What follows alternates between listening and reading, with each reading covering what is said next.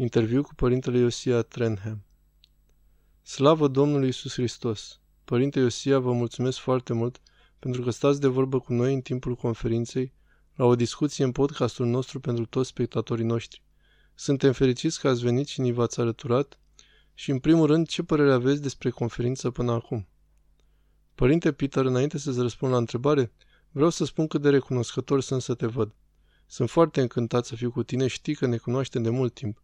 Mă simt foarte binecuvântat să te cunoști, să văd slujba ta, să-ți cunosc familia și răpăsatul tău tată. Familia Harris a fost o mare ajutor pentru mine și pentru părintele meu duhovnic, episcopul Vasile, care te iubește pe tine și familia ta. Așa, ca să fiu aici, mai ales la o conferință de etos ortodox, Harris, este un privilegiu și o bucurie și mai ales să fiu alături de tine. Dumnezeu să te întărească și toate ostenelile tale pentru că aduci oamenilor Sfânta Ortodoxie și îi ajut să se mântuiască. Mulțumesc și la fel și ție, părinte, îți doresc tot binele. Conferințele mi se par magnifice. Văd atâtea familii, suflete însetate. Știi că sunt obișnuit să fiu aici în satul Antiohian de mulți ani, de aproape 30 de ani vin aici, ca preot cel puțin o dată la 2 ani, pentru simpozionul preoțesc. O mulțime de amintiri aici, multă istorie aici, dar am recunoscut când am venit cu mașina, nu am venit niciodată aici decât să mă întâlnesc cu alți preoți. Întotdeauna am stat aici la acest frumos centru de conferințe lângă preoții din stânga și dreapta și stând în biserică cu 300 de preoți și cântând, și iată-ne cu companie mixtă și familii, este o experiență diferită pentru mine aici la sat, dar până acum a fost extrem de edificator. Slavă lui Dumnezeu! Subiectul tău aici la conferință este problema dobândirii etosului ortodox și catehismul.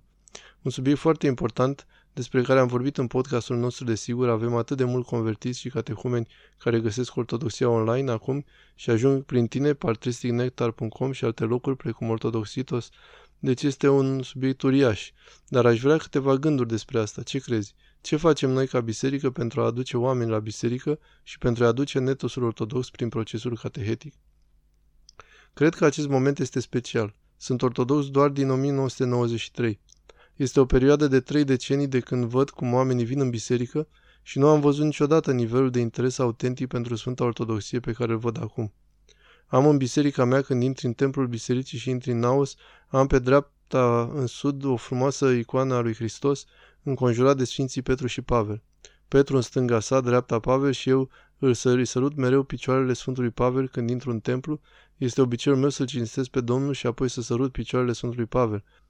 Mă rog mereu lui și îi cer să se roage pentru noi și să ajute prin rugăciunile sale cuvântul neînlățuit al lui Dumnezeu să curgă rapid și să aibă o mare creștere, acestea sunt cuvintele lui, era încrezător că cuvântul lui Dumnezeu e mai puternic decât orice element demonic ce încearcă a opri progresul Evangheliei. El zicea că Evanghelia este soluția pentru omenire la fiecare problemă umană, fiecare dilemă umană. Hristos este răspunsul pentru inima omului și l-am întrebat ani de zile să ne lărgească inimile a mea și a parohienilor astfel încât să putem primi mai mulți oameni în biserică și să avem grijă de ei. Cred cu adevărat că Domnul ne-ar trimite mai mult și ne-ar face mai eficienți evangeliști dacă am fi dispuși să primim mai mult, dacă am avea o inimă mai mare și am putea chiar să-i aducem și să-i asimilăm în viața noastră. Dar știi de sigur, asta necesită creșterea ascetică, necesită negarea de sine. Dacă cere acea rugăciune pentru ca Dumnezeu să trimită mai mulți oameni și pentru a-ți da mai mult succes, Trebuie să fii dispus să-i întâmpini atunci când vin, să-i aduci în casele tale și să petrești timp cu ei răspunzând la întrebări, să-ți împarți inima cu ei, să fii vulnerabil. Și Sfântul Pavel a ajutat în mod constant parohia noastră. Cred cu adevărat asta și am fost deosebit de șocat. Obișnuiam să-i cer să trimită dacă am fi demni. Am spus că ar fi foarte frumos într-o zi dacă ai trimite 50 de catehumeni la un moment dat. Asta am cerut ani de zile, l-am rugat să trimită doar 50. Obișnuiam să avem aproximativ 20 până la 30 de catehumen pe an și el a făcut-o. A făcut-o și apoi a trebuit să-mi schimb rugăciunea și m-am gândit ce voi cere acum, ce voi face. Am suficientă credință chiar și pentru a cere ceva mai mult? Așa că am decis că voi face eforturi și am să-i cer 100, să ne trimită 100. Și apoi a venit COVID. Și eu spuneam în gura mea, nu sunt sigur că credeam în inima mea că se poate întâmpla și COVID a lovit și apoi moartea și-a manifestat fața prin COVID Autoritarismul și-a manifestat chipul, chipul hâd prin COVID și dintr-o dată Domnul, ca la un clopot, a trezit o mulțime de oameni și numărul nostru mediu de oameni s-a dublat. Am trecut de la 20-30 în mod normal, Pavel ne-a adus la 50 cu câțiva ani înainte de COVID și apoi am ajuns la 84 de catehumeni. Și în parohia noastră, catehismul este un proces serios, este ceva ce încă de la înființarea noastră în 1992 l-am luat foarte în serios. Predecesorul meu, părintele Paul Finley, el însuși era un catehist foarte serios, iar când am venit în 1998 la parohia Sfântul Andrei, parohia era gata să contribuie la a lucra împreună pentru a face catehism și Dumnezeu a trimis oameni la noi, dar niciodată ca astăzi. Așa că mă bucur că m-ai rugat să vorbesc despre acest subiect, pentru că cred că este în slujirea mea și nu a fost niciodată mai important decât astăzi. Sunt mai mulți oameni care caută adevărul, care doresc să-L cunoască pe Hristos, care doresc să-și pună picioarele în stabilitatea bisericii, deoarece vânturile bat atât de agresiv. Se răstoarnă, stau să cadă și să pierdă totul, așa cum văd mulți oameni făcând, sau vor pune picioarele în biserica una sfântă, sobornicească și apostolică, prin rădăcini aduc roade frumoase pentru slava lui Dumnezeu și se mântuiesc. Fantastic! Ai menționat ceva care cu adevărat e important în lucrarea mea, viața mea în biserică și m-am confruntat cu asta și cred că este foarte important. Întrebarea ce suntem chemați să facem? Suntem chemați pentru a-i face pe oameni să le placă biserica sau pentru ca să impresionăm oamenii cu biserica? Ar trebui să deschidem ușile? Să facem trucuri pentru că așa e uneori simți că asta e. Știi că există un anumit contingent care zice biserica asta trebuie să facă, tot ce e necesar pentru a-i aduce pe oameni. Am spus că nu. Dacă ești credincios, atunci ești vrednic într-un fel, astfel ei îl vor găsi pe Hristos nu-ți vor găsi patimile tale, de fapt ei îl vor găsi pe Hristos, apoi Hristos îi va aduce așa cum ai spus și tu nu vei ști ce să faci cu ei. Așa că le spun oamenilor că trebuie să te dai din cale. Asta este principal. Să te dai din cale, trebuie să scapi de patim, trebuie să devii un creștin adevărat și, desigur, misiunea va merge. Ce crezi despre asta? Este și experiența ta? Că am atins subiectul puțin despre a deveni vrenii de atât de mulți catehumeni. Întrebarea ce trebuie să facem? Ce ne cere Dumnezeu să facem? Noi, adică fiecare parohie. Da. Aceasta este o întrebare fantastică și ai spune că doar să punem acea întrebare în unele contexte este progres, pentru că există o mulțime de parohii care nu pun deloc această întrebare, așa că aș spune că primul lucru pe care trebuie să-l facem este să ne deschidem ochii la ceea ce biserica este. Și printre altele, desigur, Noul Testament descrie biserica sub cel puțin 30 de imagini diferite pe care biserica le împărtășește prin incomprehensibilitatea ei ca trupa lui Hristos. Nu poți doar să faci o definiție simplă a bisericii dar printre ceea ce este ea, este apostolică. Și a fi apostolică înseamnă nu doar că ești înrădăcinat și bazat pe credința apostolilor, care sunt pietrele de temerie ale bisericii, Iisus fiind piatra din capul unghiului, noi fiind pietre vii, construim acest trup al lui Hristos, dar moștenim și continuăm misiunea lor, misiunea care este reprezentativă pentru inima lui Dumnezeu, care a iubit atât de mult lumea, încât a dat pe Fiul Său cel unul născut, pentru ca oricine încrede în El să nu piară, ci să trăiască veșnic.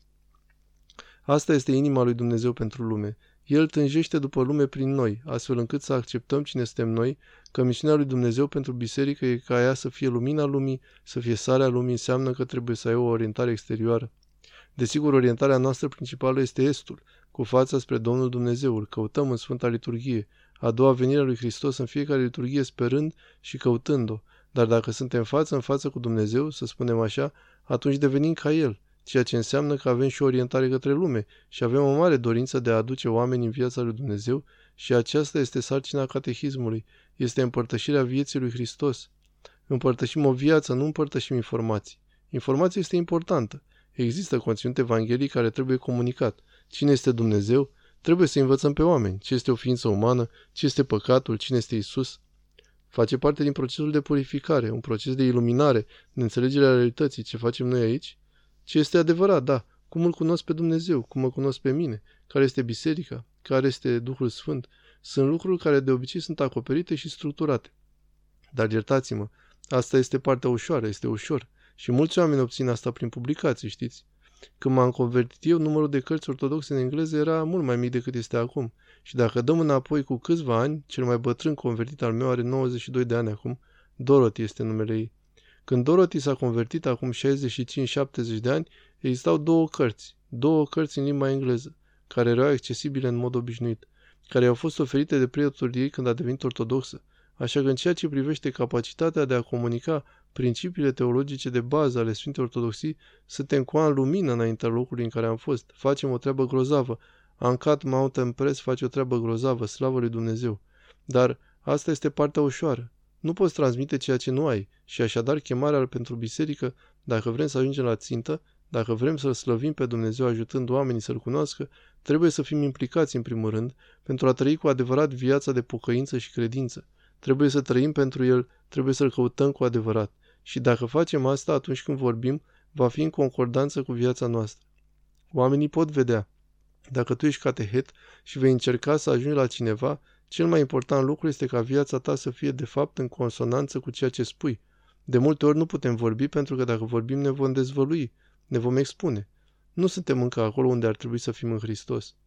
De dragul celor dragi voi folosi un exemplu am adesea întâlniri cu catehumeni care odată ce descoperă Sfânta Ortodoxie sunt în flăcări și bineînțeles că vor ca ceilalți dragi să știe dacă este soț, el își vrea soția, dacă este soția, își vrea soțul, dacă sunt părinți, își vor copii, etc.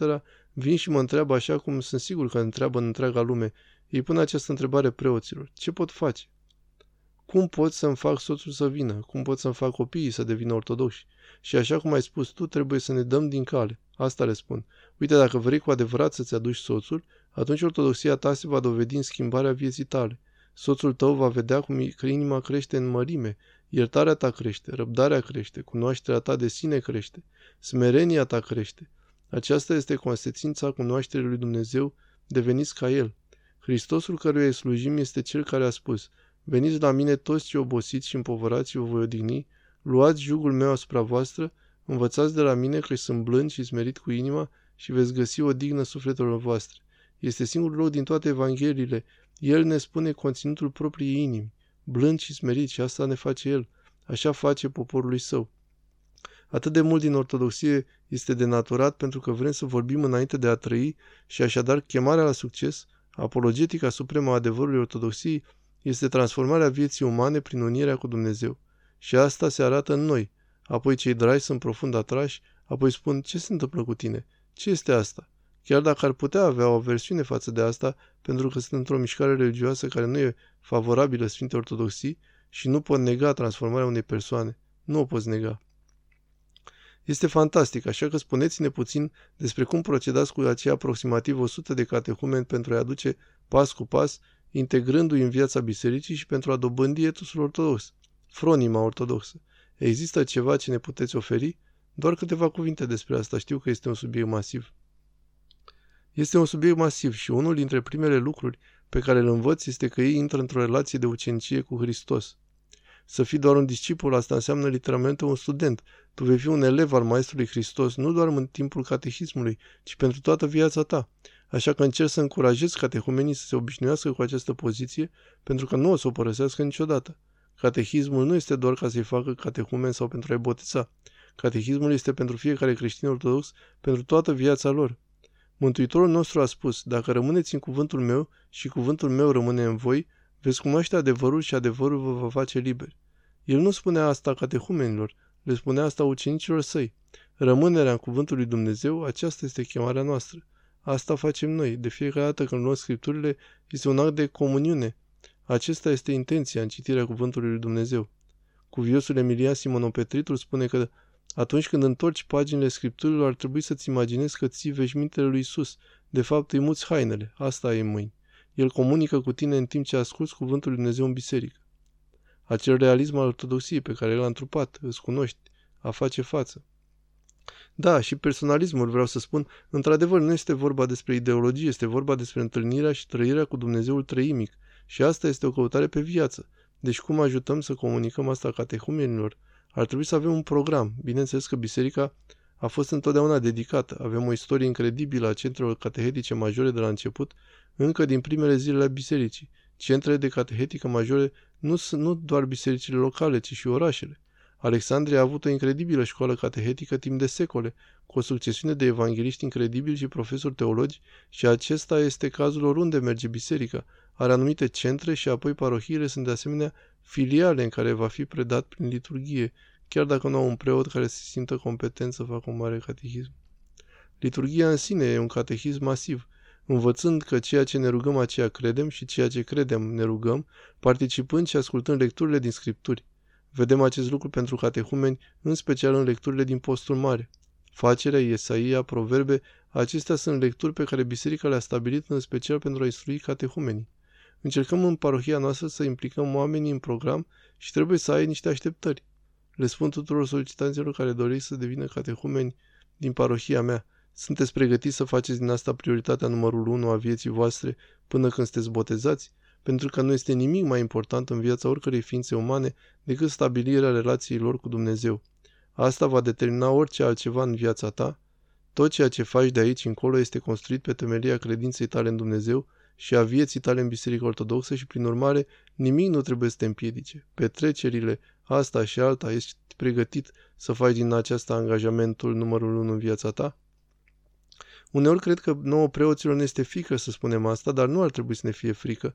Este autentic și le place să o audă pentru că știu că este adevărat. Se confruntă cu asta, așa că cer oamenilor să se angajeze și apoi cu cât investești mai mult, cu cât ei înțeleg mai serios că dacă nu ai un program de catehism și nu autoinvestești în el, atunci ei înțeleg că asta e o treabă banală. Așa că ai un program, fii responsabil cu el. Cu cât avansezi, cu cât petreci mai mult timp cu catehumeni, cu atât sunt mai mari șanse ca ei să prindă rădăcință și ortodoxeze viața, ca să învețe au nevoie de timp pentru a se gândi cum să trăiască acasă, cum să interacționeze cu soția, cum să interacționeze cu copiii și o fac printr-o expunere largă la biserică. Așa că pe lângă preoții noștri din parohia noastră, care dau lecții pe care le facem sâmbătă după amiază, 16 pe an, 8 înainte de nașterea Domnului, 8 până la Paște. Avem și o echipă catehetică târzie și aceștia sunt oameni care au specialități într-o anumită materie și ne rugăm pentru catehumeni. Acest lucru este de asemenea foarte important. Cred că neglijarea ectenilor catehumenilor, mai ales într-un context ca America, este o tragedie teribilă, desigur, și așa să ne rugăm pentru catehumeni să ajute în lupta lor împotriva răului. Știi că nimeni nu se apropie de Hristos în adevăr fără o apoziție demonică incredibilă. De aceea preoții au participat întotdeauna la rugăciunea pentru catehumeni, în exorcizarea lor, rugându-se pentru ocrotirea lui Dumnezeu împotriva celui rău, ca să aibă harul lui Dumnezeu să reușească și să-și găsească viețile și să poată ajunge într-o poziție în care să poată fi prezentați de către nașii lor drept candidați legitimi pentru botez. Așa că acesta este procesul. Implicăm un număr mare de mireni nu doar pentru a implica, ci și pentru că ei pot stabili contacte cu diferiți mireni, pot deveni prieteni, cu cât întâlnesc mai mulți oameni, sunt invitați în case, pot vedea cum arată cu adevărat pe teren și poate trece de la ideea la o experiență corectă a întregului mod de viață. Încep să se roage acasă și încep să aibă o regulă de rugăciune. Încep să facă toate slujbele pentru a asimila pe deplin în viața parohiei ca oricare altul. Corect, da, și nu se poate, eu nu încerc să fac asta mai greu decât trebuie, dar nu se poate face repede. Nu, nu se poate face repede, au nevoie de timp. Există un minim? Da, în biserica timpurie, în tradiția apostolică a lui Hipolit, există un exemplu bun de catehist tipic. Amintiți-vă că acesta este Imperiul Păgân, Imperiul Roman. Oamenii se află într-o scenă foarte dezvoltată din punct de vedere religios, dar în multe privințe viața păgână era mult mai aproape de viața creștină decât viața seculară. Credeau în tărâmul supranatural, credeau în zei, credeau în rugăciune.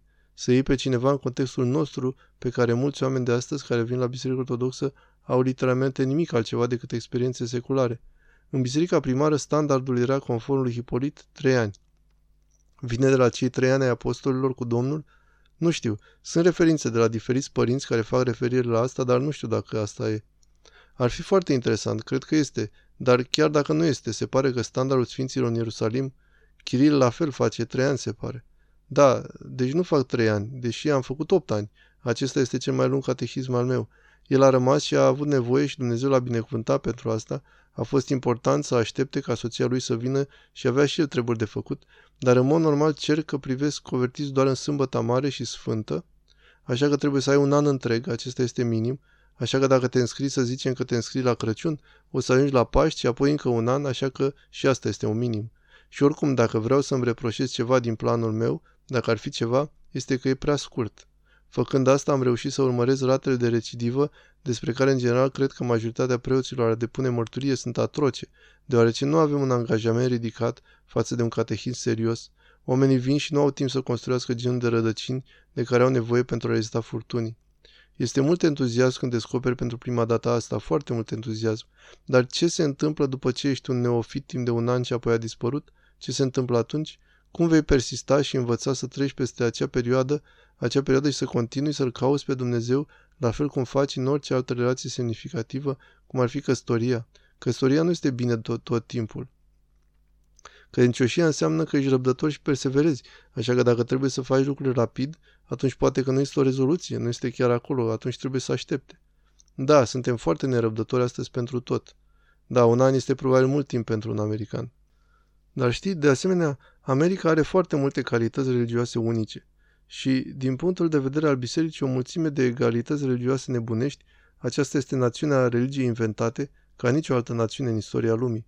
Am inventat mai multe religii, dar respect americanii că sunt de asemenea dispuși să facă schimbări radicale și sunt dispuși să asculte, să asculte pe cineva și sunt încântați să văd interesul larg pentru Sfânta Ortodoxie din fiecare aspect al vieții americane. Mă refer la comunitatea hispanică, comunitatea asiatică este în creștere în interes, comunitatea afroamericană pe care încă o mai avem, cred că este mult de lucru pentru a întâlni și pentru a ajunge la ei, dar cred că catehumenii care vin la biserică în timp ce călătoresc și îi văd sunt o reprezentare foarte largă a vieții americane și acest lucru e de augur foarte bun pentru biserică. Și cu cât avem mai mult, cu atât putem mai mult ieși din ideea că bisericii ortodoxe ar trebui separate în funcție de etnii.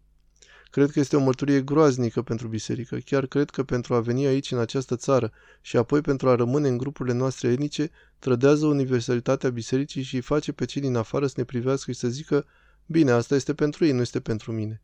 În special mă opun în mod serios folosirii greacă, rusă, antiohiană, română în titlurile bisericești, pe semnele de pe străzi. Când faci așa ceva, este o realitate interioară pentru noi. Să o proclamăm pe antet, să o proclamăm pe semne, este un mesaj către restul lumii spunând că aici nu e locul în care ar trebui să fii. Și de fapt e condamnat de cel puțin de către sinodul local al Patriarhiei din Constantinopol, ideea de a pune identitatea etnică egală sau mai presus de identitatea ortodoxă și de a segrega pe aceste linii.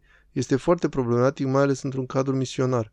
Spune care este cel mai greu lucru pentru oameni să treacă peste?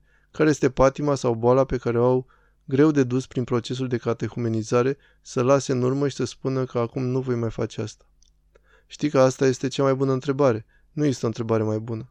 Vorbesc doar din experiența mea, dar cea mai grea provocare este pentru oamenii dintr-o experiență religioasă în general slabă, care au fost învățați că creștinismul este acest schimb frumos în care spui o rugăciune, Iisus vine în viața ta și apoi ești curat și e bine, totul este bine. Ortodoxia nu este deloc așa. Procesul de creștere în cunoașterea lui Dumnezeu este un proces de revelație, autorevelație, a descoperi din ce în ce mai mult cum inima ta nu este de acord, în acord cu Dumnezeu revelația constantă, adâncirea continuă a pocăinței, imaginea pe care o folosesc pentru a ajuta pe oameni să înțeleagă este de la Sfântul Pavel. La sfârșitul vieții scrie epistolele pastorale, nu este departe de martiriul său, și scrie Sfântului Timotei, fiului său, acest episcop timpuriu în biserică și apostol. Spune, aceasta este o declarație adevărată demnă de a fi acceptată de toată lumea, că Isus Hristos a venit pe lume pentru a mântui păcătoșii, dintre care eu sunt numărul unu. Sunt întâiul. Oamenii citesc asta și zic, oh, ce lucru frumos de spus, știi, falsă zmerenie. El nu a mințit, nu a mințit. Acesta a fost un om care a mers în al treilea cer. Acesta este un om care a trăit în comuniune intimă cu Hristos, care a jertfit totul pentru biserică, care era atât de prețuit și iubit de Domnul, care l-a văzut în slavă și a spus cu seriozitate. Cum a putut o persoană atât de sfântă care a renunțat literalmente la posibilitatea de a-și lua o soție sau orice fel de mângâiere pământească, să fi renunțat la toate de dragul devonamentului total față de Hristos și el își petrece toată viața în pragul martiriului în orice moment și apoi spune că sunt cel mai mare păcătos. Pentru mine aceasta este o dilemă confuză care nu se rezolvă niciodată, dar le explic oamenilor așa. Uită-te la rasa mea, este un exemplu bun, deoarece acesta este o rasă foarte veche. Am această rasă de aproximativ 25 de ani. E bine, i-am ținut pe umăr atât de mulți dintre copiii mei când erau bebeluși și sunt pete de muci literalmente peste toată rasa asta, indiferent cât de mult o speli, sunt peste umerii mei și oamenii nu o văd. Este negru și este o lumină slabă, dar dacă ai o lumină puternică și ai pune chiar aici te uita, ai vedea daunele care s-au făcut rasei mele. Pur și simplu nu ai lumina să o vezi. Sfântul Pavel a trăit, a trăit în lumina necreată. Acea lumină aproape că l-a distrus când l-a văzut prima dată pe Hristos în ceruri, dar el a învățat să trăiască în ea și când înveți să trăiești în ea, te vezi cum ești cu adevărat, ceea ce pentru noi poate este un lucru mic, vreau să spun. Iartă-mă, sunt multe păcatele mele, nici măcar nu știu că le am. Nu că aș încerca să lucrez și nu a reușit. Sunt atât de orb, nici măcar nu știu că sunt acolo. Pavel trăia sub strălucirea lui Hristos. Se vedea pe sine așa cum este și a fost cu adevărat. Niciodată nu s-a iertat pentru că a fost un persecutor al bisericii. și acel sentiment de smerenie, să fii capabil să accepti ceea ce spune biserica. Atunci când începi să participi, mergi la slujbele zilnice. Am văzut mulți catehumeni care încep să vină la slujbe în fiecare zi și încep să asculte ce se spune în octoih, mai ales lunea, adică lucrurile pe care le spunem despre noi înșine, despre pocăința noastră, despre păcatele noastre, sunt atât de șocante, încât în mintea lor cum ar putea ei să aibă pace și să simtă așa despre ei înșiși? Și combaterea acestor lucruri este cea mai mare provocare pentru catehumeni, să accepte cine sunt ei cu adevărat și să știe că Dumnezeu îi iubește în ciuda acestui fapt și mai mult decât ar putea visa vreodată, combinând acestea două împreună, acceptând adevărul.